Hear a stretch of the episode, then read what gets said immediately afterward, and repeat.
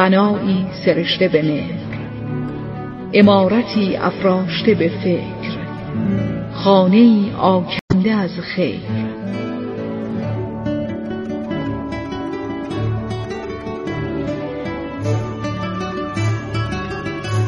چهل ستون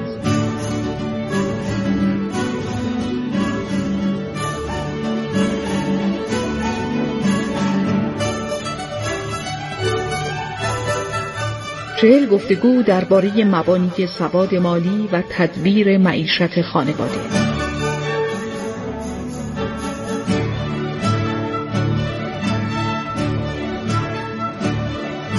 کاری از رادیو گفتگو و آکادمی هوش مالی.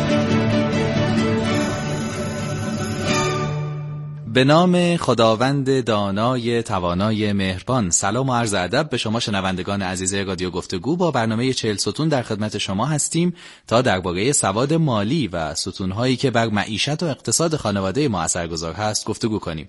منده هادی نجاف هستم و امروز با موضوع سواد مالی و فضای مجازی گفتگو می کنم با جناب آقای دکتر کمیل گودی مدیر آکادمی هوش مالی و همچنین جناب آقای دکتر محمد صادق افراسیابی معاون محتوی محتوایی مرکز رسانه های دیجیتال. از شما بزرگواران هم تقاضا می‌کنم در حین برنامه به ما پیامک بدید و از تجربه های خودتون در مراودات مالی در فضای مجازی بگید و پاسختون رو به شماره پیامک 301035 ارسال کنید و به قید قرعه برنده یک هدیه از طرف آکادمی هوش مالی بشید. شماره تماس 162 و وبسایت رادیو گفتگو هم مسیرهای ارتباطی شما با برنامه است. پیشنهاد می‌کنم اپلیکیشن ایگان صدا رو هم نصب کنید تا بتونید در هر زمان و مکان به برنامه های رادیویی دسترسی داشته باشید. خب بپردازیم به سواد مالی و فضای مجازی.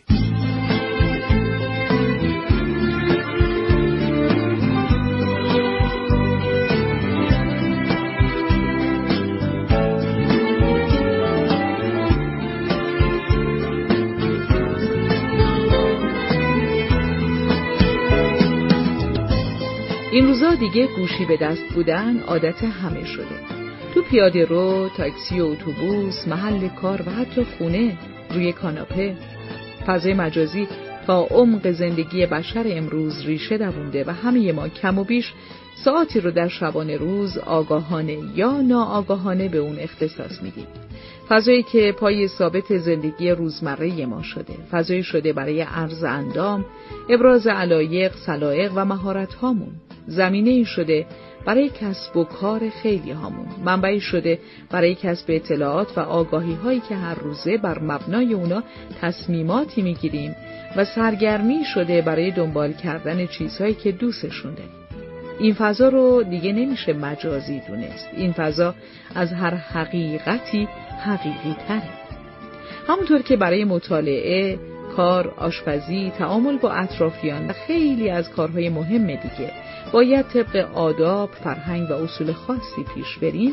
حضور در فضای مجازی هم فرهنگ و سبک زندگی خاص خودش رو میطلبه اینکه ما منفعلانه لم بدیم روی کاناپه و تا چشم هامون یاری می‌کنه.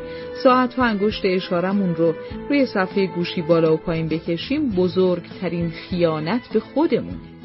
حضور فعالانه و هدفمند ما در فضای مجازی اگر در مسیر اهداف اصلی زندگیمون و همجهت با سبک زندگی مالیمون باشه می‌تونه به یکی از مفیدترین و تأثیرگذارترین قسمتهای زندگی روزمرمون تبدیل بشه.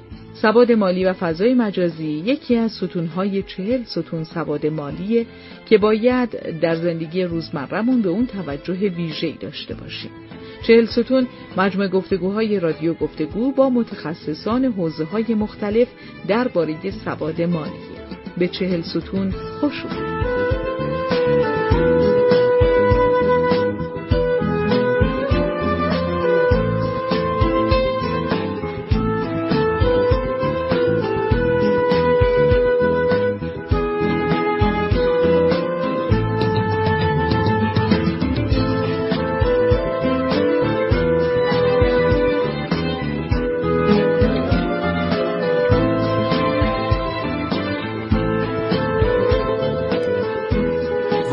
فضای مجازی این روزها انقدر در زندگی ما نفوذ داره که خودش تبدیل شده به یک فضای حقیقی و نمی‌تونیم اون رو نادیده بگیریم. بسیار از مراودات مالی ما از یه کارت به کارت کردن و نمی‌دونم خریدهای اینترنتی گرفته تا اصلا خیلی از کسب و کارهایی که امروزه در سطح خانواده داره محقق میشه به فضای مجازی مرتبط میشه. در نتیجه هم یک نگاه میشه گفت سواد رسانه‌ای حتی باید به این فضا داشته باشیم. و از همه مهمتر این که اقتضاعات مالی این فضا رو هم بهتر درک بکنیم. من سلام می‌کنم خدمت شما جناب آقای دکتر افراسیابی ممنون میشم که شما بفرمایید که اهمیت پرداختن به فضای مجازی به خصوص در حوزه مالی چی هست. بسم الله الرحمن الرحیم من هم سلام عرض می‌کنم خدمت جناب عالی مجری توانمند و خوش صحبت رادیو گفتگو و همینطور خدمت جناب دکتر رودی استاد محترم حوزه سواد مالی. امیدوارم که انشالله این برنامه برنامه خیلی خوبی برای مخاطبان باشه. به نظر می‌رسی که از ابعاد مختلف ما می‌تونیم به ارتباط بین فضای مجازی و حوزه سواد مالی و حوزه هایی که مرتبط با سواد مالی است در حقیقت از منظرهای مختلف و ابعاد مختلف می‌تونیم به این موضوع توجه بکنیم. من دو مورد رو به اختصار که به نظر می‌رسه اهمیت بیشتری داره عرض می‌کنم و سایر ابعاد رو به خود مخاطبین میسپارم که اونها خودشون با تعمل و تفکر بیشتر سایر ابعاد رو بتونن راجبش تعمل بکنن و تفکر بکنن. یک بود اهمیتی است که امروز فضای مجازی برای کارآفرینی برای ثروت آفرینی برای حوزه کسب و کارها داره. فضای مجازی می‌تونه برای ما ثروت آفرین و کارآفرین باشه. اگه به خوبی این فضا رو بشناسیم و ازش استفاده بکنیم. امروز در سطح جهان وقتی نگاه می‌کنیم می‌بینیم حتی یک زن خاندار گاهی وقتا خیلی ساده با ایجاد یک سایت یا با استفاده از شبکه های اجتماعی میاد آموزش آشپزی میده و از این منظر درآمد خیلی خوبی کسب می‌کنه. یا من نمونه دیدم که یک تعمیرکار کسی که شغلش در تعمیر ماشین هست میاد آموزش میده که مردم چطور خودروی خودشون اگر ایراد پیدا کرد اون رو تعمیر بکنن و با آموز آموزش وسایل و اجزای مختلف اتومبیل و نحوه استفاده بهتر از این وسیله داره درآمد کسب می‌کنه با این آموزش. و اتفاقا همین دو مورد یعنی این دو فرد در دو کشور مختلف الان یکی از ثروتمندترین افراد شدن به سادگی با استفاده از فضای مجازی. تا ما بگیریم خدماتی که شرکت ها می‌تونن در ایجاد بکنن. خب وقتی در حوزه حمل و نقل اولین بار یک سری میان این ایده رو ایجاد می‌کنن که شما در هر نقطه در هر زمان در هر مکان به راحتی بتونید از یه اپلیکیشن استفاده بکنید این یک نوع کارآفرینه. و الان اتفاقا می‌بینیم در شرایط اقتصادی خاص جامعه ما چقدر این ایده کمک می‌کنه به اینکه افراد مختلف که به هر دلیل به هر حال یا شغلشون از دست میدن یا دچار مشکل میشن یا نیاز مالی دارن می‌تونن بیان در حوزه حمل و نقل فعالیت بکنن و از طرف دیگه کار رو هم برای مردم آسان می‌کنه به این دلیل که با شیوه ارزانتر، سریعتر و راحتتر می‌تونن از وسایل نقلیه استفاده بکنن. خب مثال ها زیاده. در حوزه محتوا هم حتی همین شکله. امروز بحث صنعت تولید محتوا و تولید محتوا یک در حقیقت صنعت ثروت آفرین و کارآفرین هست. به این شکل که شما می‌دونید خیلی از در ایران هم ما داریم به این سمت رفته رفته میریم. کسی که تولید می‌کنه گفته میشه خب مردم برای چی از اینترنت استفاده می‌کنن و ترافیک اینترنت می‌خرن؟ برای اینکه از محتوا استفاده کنن. پس یه سهمی از درآمد حاصل از فروش اینترنت تعلق می‌گیره به تولید کننده محتوا. که البته ما توی این حوزه توی ایران عرض کردم چالشی داریم تسهیم درآمد عادلانه نیست ولی کمیسیون ارتقاء محتوای مرکز ملی فضای مجازی داره این حوزه رو ساماندهی می‌کنه. ضمن اینکه باز در همین حوزه بحث تبلیغات رو داریم. حالا من برای اینکه می‌خوام وارد اون بعد دوم هم بشوم همینجا عرض می‌کنم که باز یکی دیگر از حوزه هایی که غیر از بحث تولید محتوا که اونجا اشاره به تبلیغات کردم که می‌تونه درآمدزا باشه سواد مالی و فضای مجازی رو به هم رفت میده و متصل می‌کنه تبلیغات و اطلاعاتی هست که در فضای مجازی منتشر میشه. ما روزانه ترغیب میشیم به خریدن یک سری کالاها. یعنی اگر بخش اول فضای مجازی در خدمت کسب و کارها من عرض کردم الان می‌خوام بگم در حوزه تبلیغات هرچند باز اینجا فضای مجازی می‌تونه در خدمت کسب و کارها باشه اما حالا بیایم یک در بود مقابل مردم رو مورد توجه قرار بدیم. زمانی که یک فردی یک کاربری در فضای مجازی با تبلیغ یک کالایی مواجه میشه سواد مالی خیلی برای او راهگشاست. از منظر اینکه آیا واقعا من به این کالا نیاز دارم یا ندارم؟ چون کارگزار تبلیغات دنبال این هستش که نیاز سازی بکنه و مصرف من رو به عنوان یک کاربر فضای مجازی یک شهروند مدیریت بکنه. او از تکنیک هایی به نام تکنیک های اقناع استفاده می‌کنه. تکنیک اقناع یعنی چی؟ یعنی کارگزار تبلیغ. در حقیقت تلاش می‌کنه که نگرش ها باورها و رفتار مخاطب رو به شکل داوطلبانه مدیریت بکنه. که او داوطلبانه به عنوان مثال یک کالا رو خریداری بکنه. بنابراین اینجا ابتدا نیازسازی می‌کنه. شاید در زندگی واقعی من نیاز نداشته باشم مثلا فرض بکنید که یک برند خاص رو خریداری بکنم و مصرف بکنم. اما او هنرمندانه میاد کارگزار تبلیغ طوری کار رو پیش می‌بره که من احساس کنم عجب. من خیلی وقته به این کالا نیاز داشتم و خودم نمی‌دونستم. زودتر برم این کالا رو بخرم. و حتی فراتر از فضای مجازی هم هست. یعنی کلا این هیته تبلیغ و بله. بازاریابی نیاز رو ایجاد می‌کنه به ویژه در فضای مجازی دم دستر احتمالا. بله. و این اثرش در فضای مجازی از طریق اطلاعات از طریق ویدیوهای تبلیغاتی از طریق اخبار و به اشکال مختلف. تلاش میشه که مخاطب و کاربر مدیریت بشود. خب اینجا سواد مالی به مخاطب چی میگه؟ به مخاطب میگه تو دقت کن. ببین واقعا آیا به این کالا آیا نیاز داری یا نه. نگاه نقادانه داشته باش. ثروت خودت رو درآمد خودت رو مدیریت بکن. حالا این هم یک بعد دیگری است که به نظرم رسید که باید بهش توجه بکنیم. از مناظر دیگه هم میشه باز عرض کردم اهمیت فضای مجازی و ارتباط با سواد مالی. میشه بهش توجه کرد. از این جهت که مثلا فرض بکنید که امروز سایت هایی هستن که میان در حقیقت رتبه بندی می‌کنن صندوق های سرمایه گذاری رو به مخاطب پیشنهاد میدن یا جاهایی که به نوعی مخاطب رو تشویق می‌کنن به سرمایه گذاری در کسب و کارهای مجازی و غیره.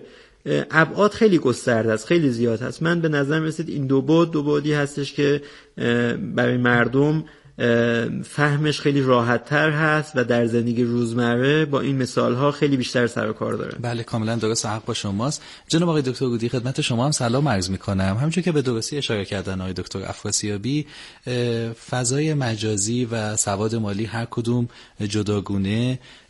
در واقع سبک زندگی ما شدن. حالا ارتباط این دو که هر کدوم چه اثراتی رو هم می‌ذارن مثلا فضای مجازی و رفتارهای مالی ما احتمالا اثرگذار هست در این زمینه ممنون میشم توضیحاتی بفرمایید. سلام خدمت شما جناب آقای نجف. سلام آقای دکتر سلامت خیلی خوب و خوشحالم که خدمت شما هستم. عرض بکنم که فضای مجازی به ما این امکان رو داده که کنار هم بشینیم و کیلومترها از هم فاصله داشته باشیم و یه دری باز میشه هر کنون به یه دنیای متفاوتی. دیگه شاید اسمشون نگیم فضای مجازی واقعا یه دنیای واقعی که میریم اون تو سر می‌زنیم خرید می‌کنیم سرمایه گذاری می‌کنیم کار بانکیمون رو انجام میدیم. فیلم می‌بینیم تفریح می‌کنیم یعنی با حضور کرونا دیگه اینم شدت گرفته انگار همه چیز در واقع به صورت برخط داره بر ما انجام میشه. و این یه سبک زندگی جدید برای ماست و لازمش سواد رسانه‌ایه که آقای دکترم بالاخره تو این حوزه متخصص و مبرز هستن. این سواد رسانه‌ای خیلی کمک می‌کنه به رفتارهای مالی ما. بنابراین میگم که یک تکمیل کننده است. حضور تو اون فضا و داشتن سواد رسانه‌ای برای امور مالی. چند تا نمونه بگم. مثلا ما شش سرفصل سواد مالی داریم. اگر بخوام با همون سرفصل رو جلو برم مثلا خرج و پسنداز. فضای مجازی داره به ما سبک خرج کردن میده. یه نمونهش حضور سلبریتی ها و درآمدهایی که اونها از تبلیغات دارن. و مثلا میگن که اولا که حتی اگه تبلیغ هم نکنن سبک زندگی شخصی اونها برای ما الگو میشه و ما سعی می‌کنیم وقتی طرفدار اونیم خب تو چی طرفدارشیم میگن اگر مثلا رونالدو موقعی که سرش رو کچل می‌کرد مثلا نصف برزیل هم کچل می‌کردن. خب طرفدارشن دیگه. وقتی یه نفر follower یکیه سعی می‌کنه پیروی بکنه خودشو متعلق به اون طبقه نشون بده. حالا لزوما هم هنرمند یا ورزشکار منظورم نیست. هر کسی که follower ماست. یعنی مثلا فرض کنید که ما دیگه به سادگی می‌فهمیم دختر خالمونم چه خریدهایی داشته چه مهمانیهایی داده. لزوما نمی‌خوام بگم یک سلبریتی خاص داره این کار رو انجام میده. همین تو اطرافیان ما در واقع یه سری داره خرجهای ما رو انگار مدیریت می‌کنه. این این رو بذارید کنار تبلیغات. و اینکه می‌خواد مصرف ما رو مدیریت بکنه همونجوری که فرمودن. یعنی مدیریت خرجهای ما. که لزوما نیاز ما نیست و میاد تو حوزه خواسته های ما امیال ما علائق ما که لزوما هم نباید راجبش تصمیم مالی بگیریم بلکه باید اونو کنار بذاریم. اما با این فضا که ما داریم وارد اون دنیا میشیم دیگه باید قواعد اون دنیا رو هم رعایت بکنیم و باعث میشه ما خرج های اینجوری داشته باشیم. یا تو حوزه مثلا مدیریت بدهی و استفاده از خدمات بانکی مثلا یک نمونه مثلا بانک قرض الحسنه رسالت فرایند مثلا از تقاضای وام تا انتهای دریافت وام رو داره به صورت آنلاین انجام میده. خب ما باید آگاهی داشته باشیم بتونیم این کار رو انجام بدیم. از اعتبار سنجیش بگی تقاضای وامش بگی تاییداتش بگیر تا اینکه مثلا من بتونم اون تسهیلات رو دریافت بکنم. خب این نیازمند آگاهیه. یا تو حوزه کاریابی و درآمد فرمودن خب چه فرصت بزرگی برای اشتغال ایجاد شده و البته چه تهدیداتی برای اون بحث تبلیغات و اینا می‌تونه وجود داشته باشه. پس رو نوع کار و سبک کار کردن منم موثره. مثلا ما میگیم سبک های شغلی از چه بدونم استخدام و خیشفرمایی و کارآفرینی و مشاوره و دستمزد بگیری یه سبک جدیدی که همون درآمد غیر فعال یا اون درآمد منفعل پسیو اینکام می‌تونه از طریق فضای مجازی اتفاق بیفته. یا اینکه من مثلا یه کاری و بلدم که دارم ازش درآمد کسب می‌کنم. همون رو آموزش میدم یه درآمد جدیدی برای من ایجاد میشه. خب این فضای کار رو در واقع کاریابی و درآمد منو تحت تاثیر قرار میده. یا تو حوزه سرمایه گذاری خب الان امکان سرمایه گذاری به صورت برخط فوق العاده مهمه اطلاعات حوزه سرمایه گذاری داره به صورت برخط دیگه پخش میشه. یعنی اون حجم اطلاعاتی که داره در حوزه سرمایه گذاری به مردم می‌رسه خیلی متفاوت با اون چیزی که تو صورت مکتوب و نمی‌دونم رسانه های چاپیمون داره می‌رسه. این یه فرصت خوبیه. فرمودم مثلا یه جاهایی مثل رسام یا فیپیران داره صندوق ها رو رتبه بندی می‌کنه و به ما داره دیدگاه میده. خب ما تو سواد مالی میگیم مردم نباید مستقیم وارد بورس بشن باید برن وارد صندوق ها بشن. خب بیش از 180 صندوق وارد کدوم صندوق بشن؟ می‌بینیم یک امکان نرم افزاری مثل رسام یا فیپیران اومده صندوق ها رو رتبه بندی می‌کنه و من کلیک می‌کنم بر اساس بازده سه ماهه بر اساس بازده سالانه می‌تونم رتبه بندیشون بکنم و تصمیم بگیرم. خب باید این سواد استفاده از اون سایت و اون در واقع اپ رو داشته باشم تا بتونم یه سرمایه گذاری درست انجام بدم. جدایی از این شما می‌بینید شایعات تو همین حوزه امور مالی و سرمایه گذاری چقدر دامن می‌زنه به برخی از بحران ها خب این سواد رسانه اینجا می‌دونه می‌تونه به من کمک بکنه. این خبره درسته منبعش کجاست؟ چرا می‌دونم درسته؟ چجوری می‌تونم بهش اعتماد بکنم؟ درسته این یه امر مالیه ولی اینجا سواد رسانه ای من لازم دارم که به هر خبری گوش ندم. مثلا میان رئیس بانک مرکزی فلان چیز را گفت. خب اینو از کجا آوردی؟ کی گفته؟ کجا گفته؟ آیا account ی که این حرفو زده account fake دروغه یا نه؟ واقعا account مثلا خود رئیس کل بانک مرکزیه. خب این سواد رسانه ایه اما داره در امر مالی مورد استفاده قرار می‌گیره. یا همین موضوع تو حوزه بیمه هم هست. خب تو حوزه بیمه آیا ما اصلا یکی از قوانین اتحادیه اروپا این بود که سایت هایی باید شکل بگیره که محصولات و خدمات مالی رو یک جا رتبه بندی بکنه تا مصرف کننده محصولات مالی بتونه قضاوت درستی داشته باشه. خب می‌بینیم همین اتفاق هم تو بیمه الان افتاده و این کار رو دولت نکرده. یه سری شرکت های خصوصی میان همه محصولات مالی رو یک جا رتبه بندی می‌کنن. و همه اینا در یک فضای اتفاق میفته که ما بهش میگیم فضای مجازی. شما هیچ رسانه مکتوبی نمی‌تونه اینو برخط اطلاعات رو تحلیل بکنه مقایسه پذیر بکنه و به روز به ما و به ساعت به ما اطلاعات رو در اختیار ما قرار بده. این فضای مجازی این امکان رو به ما میده. و در عین حال همون آسیب ها رو داره سبک زندگی ما رو ممکنه غیر واقعی تغییر بده. شایعات و اطلاعات نادرست به ما برسه. رو تصمیم گیری های ما اثر نامطلوب بذاره. خب اتفاقا آقای دکتر به نقطه خوبی رسیدیم. اینکه ما از یک موضوعی مثلا فرض بفرمایید در سرمایه گذاری آگاهی نداشته باشیم که به چه ساز و کاری انجام شه بعد واردش بشیم در معرض آسیب قرار می‌گیریم چه بخوایم چه نخواهیم حالا فضای مجازی چه اقتضاعاتی داره که ما احتمالا ازش آگاه نیستیم و به تبعش در معرض چه آسیب هایی قرار می‌گیریم؟ آقای دکتر افراسی به شما توضیح بدید ممنون میشم. خواهش می‌کنم. عرض کنم به خدمت شما که آسیب ها من چند باز نوع تقسیم بندی و طبقه بندی می‌کنم. یک نوع آسیب ها برمیگرده به بسترهای نش و بسترهایی که در فضای مجازی حالا بسترهای نش نه به سامانه ها و بسترها در فضای مجازی و پلتفرم ها گاهی وقتا خود پلتفرم خود سامانه اساسا تعریف شده برای کلاهبرداری برای فیشینگ. بنده سال 92 توفیق داشتم یک کتابی رو مشترک با معاون اجتماعی وقت پلیس فتا جناب سرهنگ میر بهرسی که الان البته بازنشست شدن بنویسم به عنوان سواد رسانه‌ای خانواده و رسانه دیجیتال.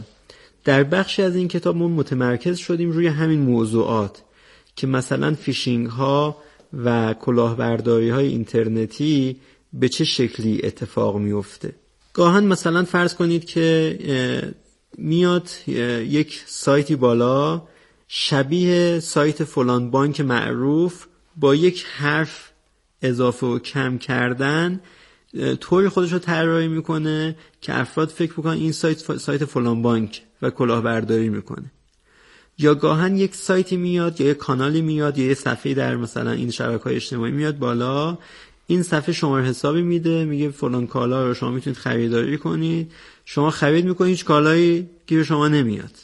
انواع اقسام مختلفی داره این کلاهبرداری های اینترنتی. یا ایمیلی میاد برای فرد که مثلا شما برنده شدید در فلان قرعه کشی برای اینکه جایزتون رو ما بدیم لازم است اینقدر هزینه پست جایزه رو بدید مثلا. و اون فرد پرداخت می‌کنه هزینه خیلی کم رو اما هیچ جایزه گیرش نمیاد. به اصطلاح میشیم کلاهبرداری نیجریه‌ای اینایی که از طریق ایمیل یا مثلا میگه که من فرض بکنید یه دوره مرسوم بود ایمیل میاد من مثلا فرزند مثلا فلان شاهزاده فلان کشور هستم. و در حقیقت درخواست می‌کرد که اینقدر کمک مالی بکنید من بتونم مثلا به کشور خودم برگردم و اونجا مثلا من بهت پول میدم. خیلی چیزهای مختلفی داشت. این انواع کلاهبرداری هایی که شکل می‌گیره در فضای مجازی که ناشی از اینه که ما توجه نمی کنیم این رسانه این سامانه اساسا اعتبار داره یا خیر. یا به ایمیل های مختلف توجه می کنیم یا حتی من یادم هست یه زمانی پیامک هایی می‌گفتن جعلی پیام ها و پیامک های جعلی از سمت رادیو جوان می اومد که شما در مثلا فلان برنامه رادیو جوان برنده شدید بیاید مثلا انقدر به این حساب واریز بکنید و بتونیم جایزتون رو بهتون بدیم. یعنی حتی از اسم صدا و سیما سوء استفاده می‌شد.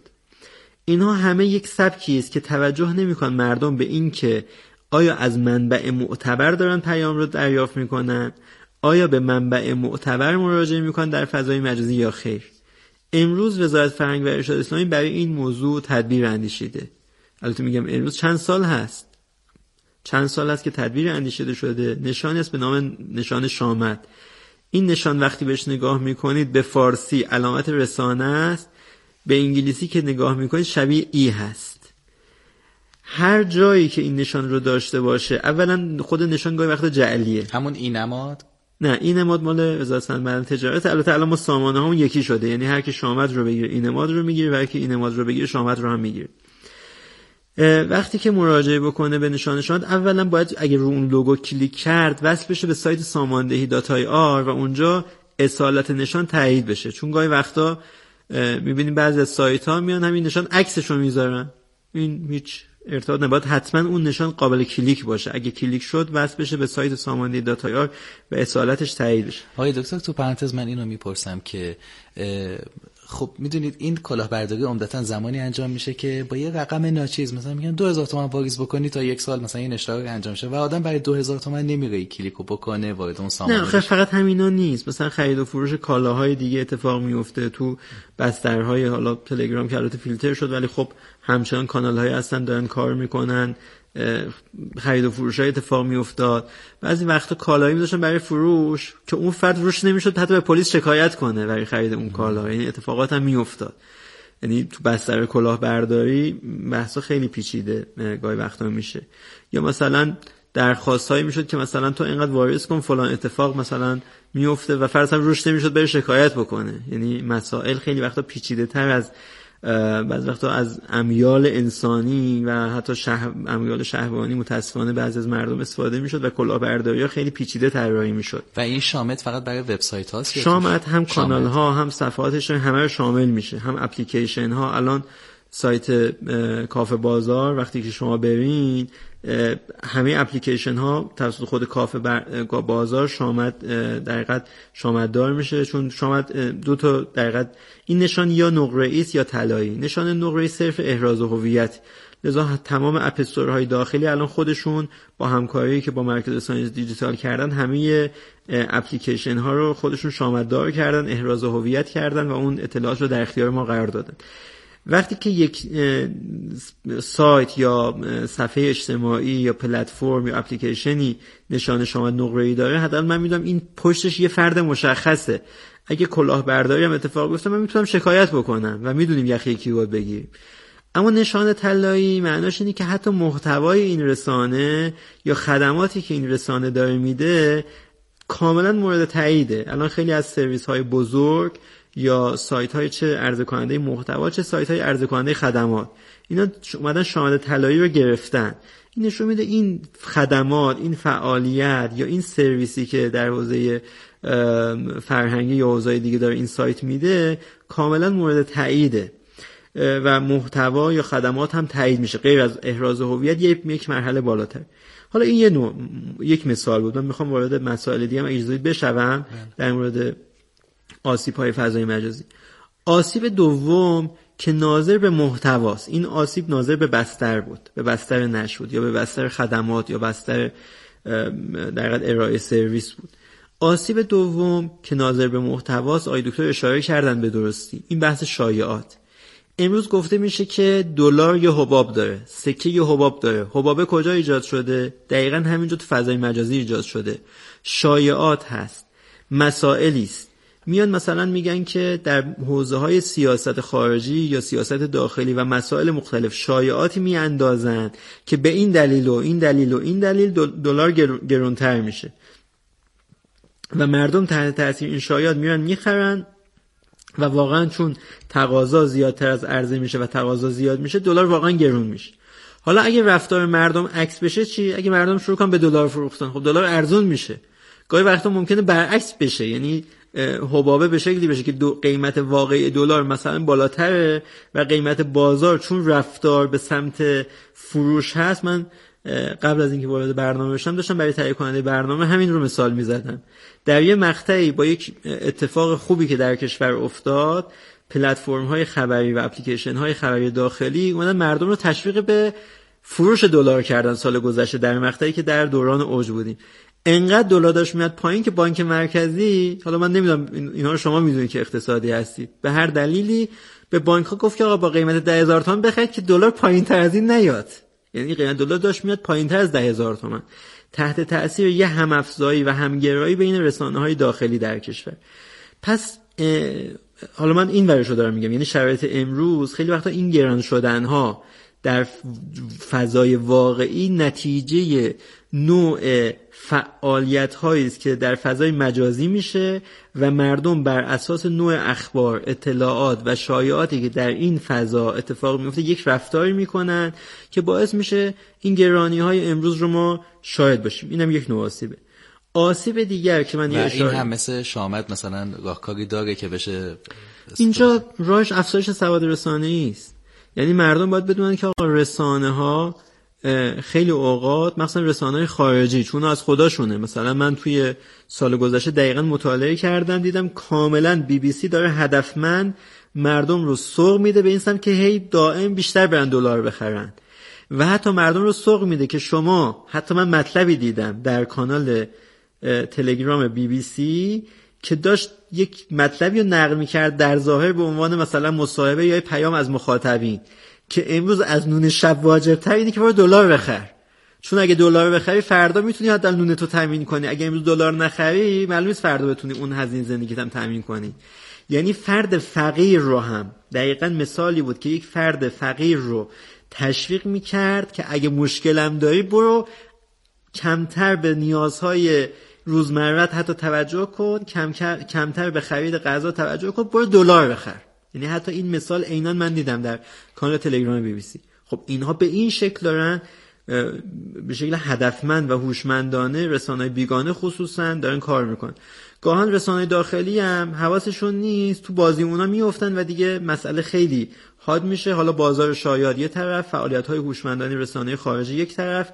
گاهی وقتا فعالیت ناگاهانه ناآگاهانه رسانه داخلی یک طرف. گاهی بعضی از رسانه در مواجه های سیاسی که دارن مثلا با دولت وقت بعدشون نمیاد که دولت تو اقتصاد ناکارآمد بود. میان آسیب می‌زنن. حواسشون نیست که آقا همه تو این کشتی با همین اگه این کشتی سوراخ شد همه آسیب می‌بینیم لذا می‌خوام بگم که بحث ها اینجا خیلی پیچیده است و بهترین راهکار اینه که مردم سواد رسانه خودشون و همزمان سواد مالی خودشون افزایش بدن.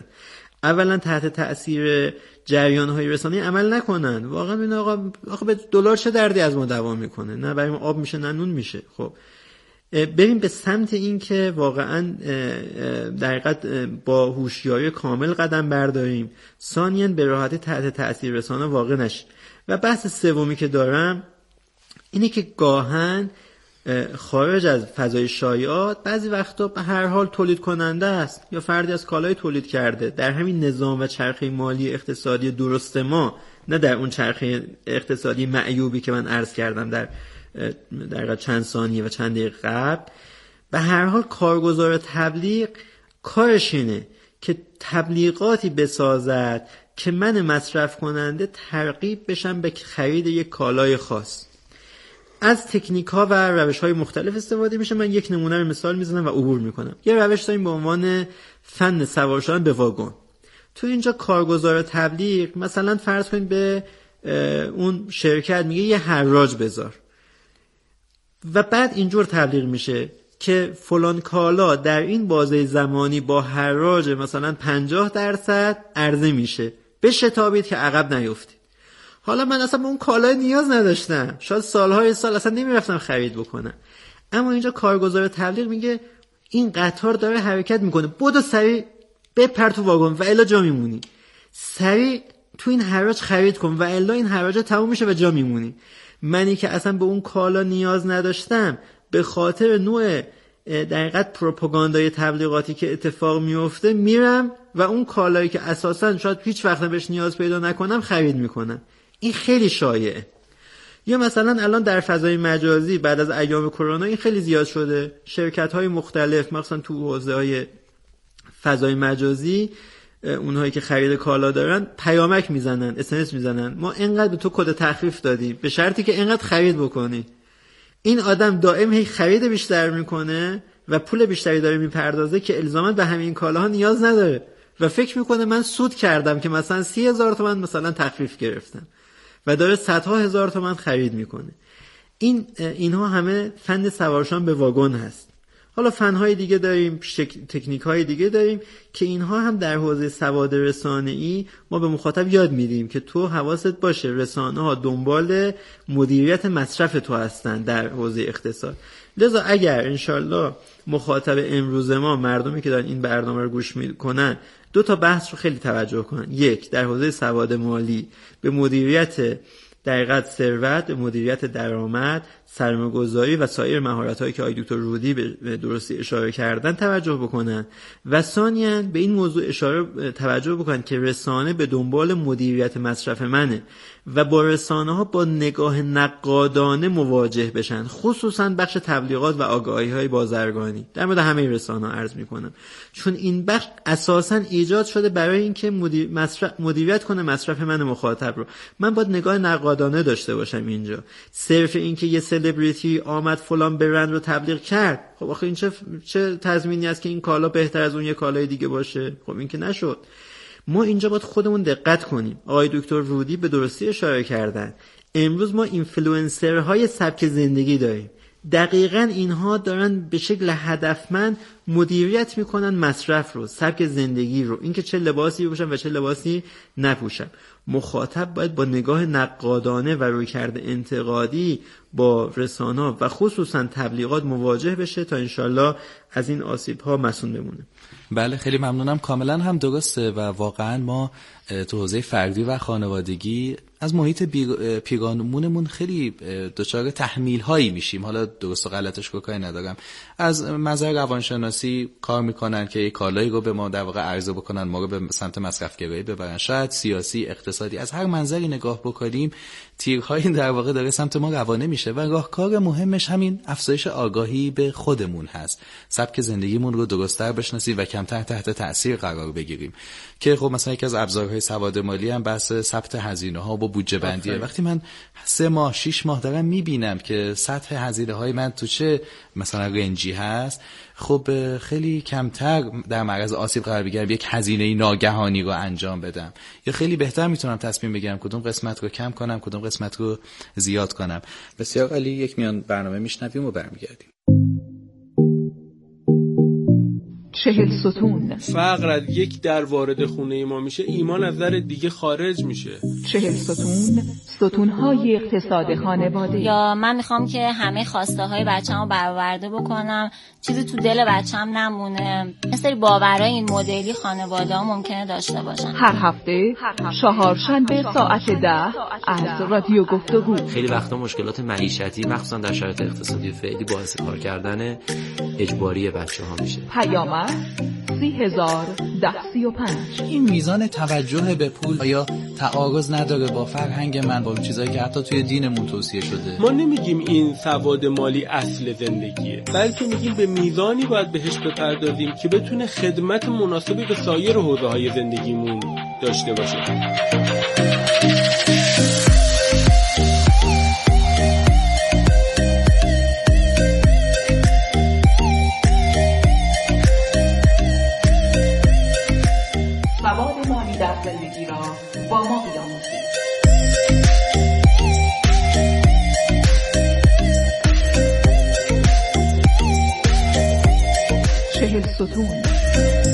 همچنان شنونده چهل ستون هستید. به شماره پیامک سی هزار ده سی و پنج پیام بدید و از تجربه های خودتون در حوزه مالی در فضای مجازی برامون بگید و برنده یک هدیه از طرف آکادمی هوش مالی بشید. شماره تماس 162 و وبسایت رادیو گفتگو dot ir هم پاسخگوی شما هستند.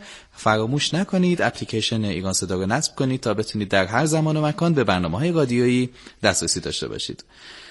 جناب آقای دکتر گودی در زمینه مصادیق دقیق تری تو حوزه مالی بگیم چه آسیب هایی در فضای مجازی داره و اینکه خب چه توصیه هایی میشه کرد تو این زمینه. اولین آسیب رو می‌تونیم بگیم سبک زندگی مالیه و راهکارش هم خودشناسی مالیه. ببینید کفش های بسیار زیبایی توی فروشگاه کفش وجود داره مدل های مختلفی وجود داره.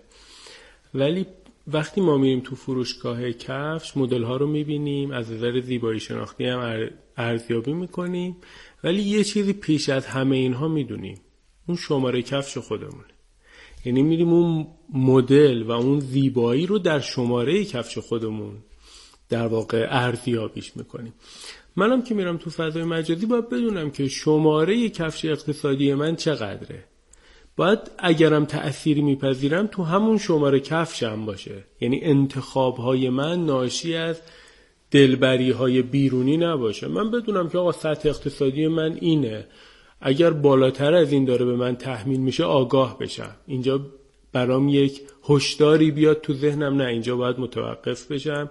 اینجا تو بودجه من در اصطلاح مالی نیست. چون من می‌دونم که بودجه ای دارم این خرید یا این نوع زندگی کردن با بودجه من با دخل و خرجم نمی‌خونه. بنابراین من برای خودم باید تصمیم بگیرم. پس یک اثر این فضای مجازی رو سبک زندگی مالی من و راهکارش که مشخصا در بودجه بندی و هزینه های من میاد. دومیش شایعات و اخباره که این واقعا برمیگرده به سواد رسانه ای من باید اطلاعات دریافت بکنم برای تصمیم گیری این بدون تردید کار درستیه. اما قاطی این اطلاعات شایعات هم میاد اخبار نادرست هم میاد. من باید توان تشخیص داشته باشم. حالا سواد رسانه این آموزش ها رو میدی که منبع رو ارزیابی کن محتوا رو ارزیابی بکن ناشر اون محتوا رو ارزیابی بکن و در نتیجه بعدش به یک تصمیم بگیر. سومین نکته در واقع آسیبی جرائم فضای مجازی. یعنی من دقیقا قربانی یک جرم میشم. خب تو حوزه فضای مجازی هم نبود بالاخره کلاهبرداری مالی هم بود دیگه. همونجوری که این فضا امکان گسترده‌ای به من میده در کسب اطلاعات درست ارزیابی طرحهای سرمایه گذاری ارزیابی بیمه ها یک فرصت بینظیری تو حوزه کارآفرینی یه فرصت بینظیر هم در اختیار کلاهبرداران قرار میده. این دیگه دست اونها هم هست این چاقوه و می‌تونن بر علیه من هم اینو استفاده بکنن و من باید مواظب باشم. چجوری مواظب باشم؟ مراقبت از اطلاعات مالی. یعنی رمزم رو نباید اعلام بکنم رمزم رو باید خودم وارد بکنم.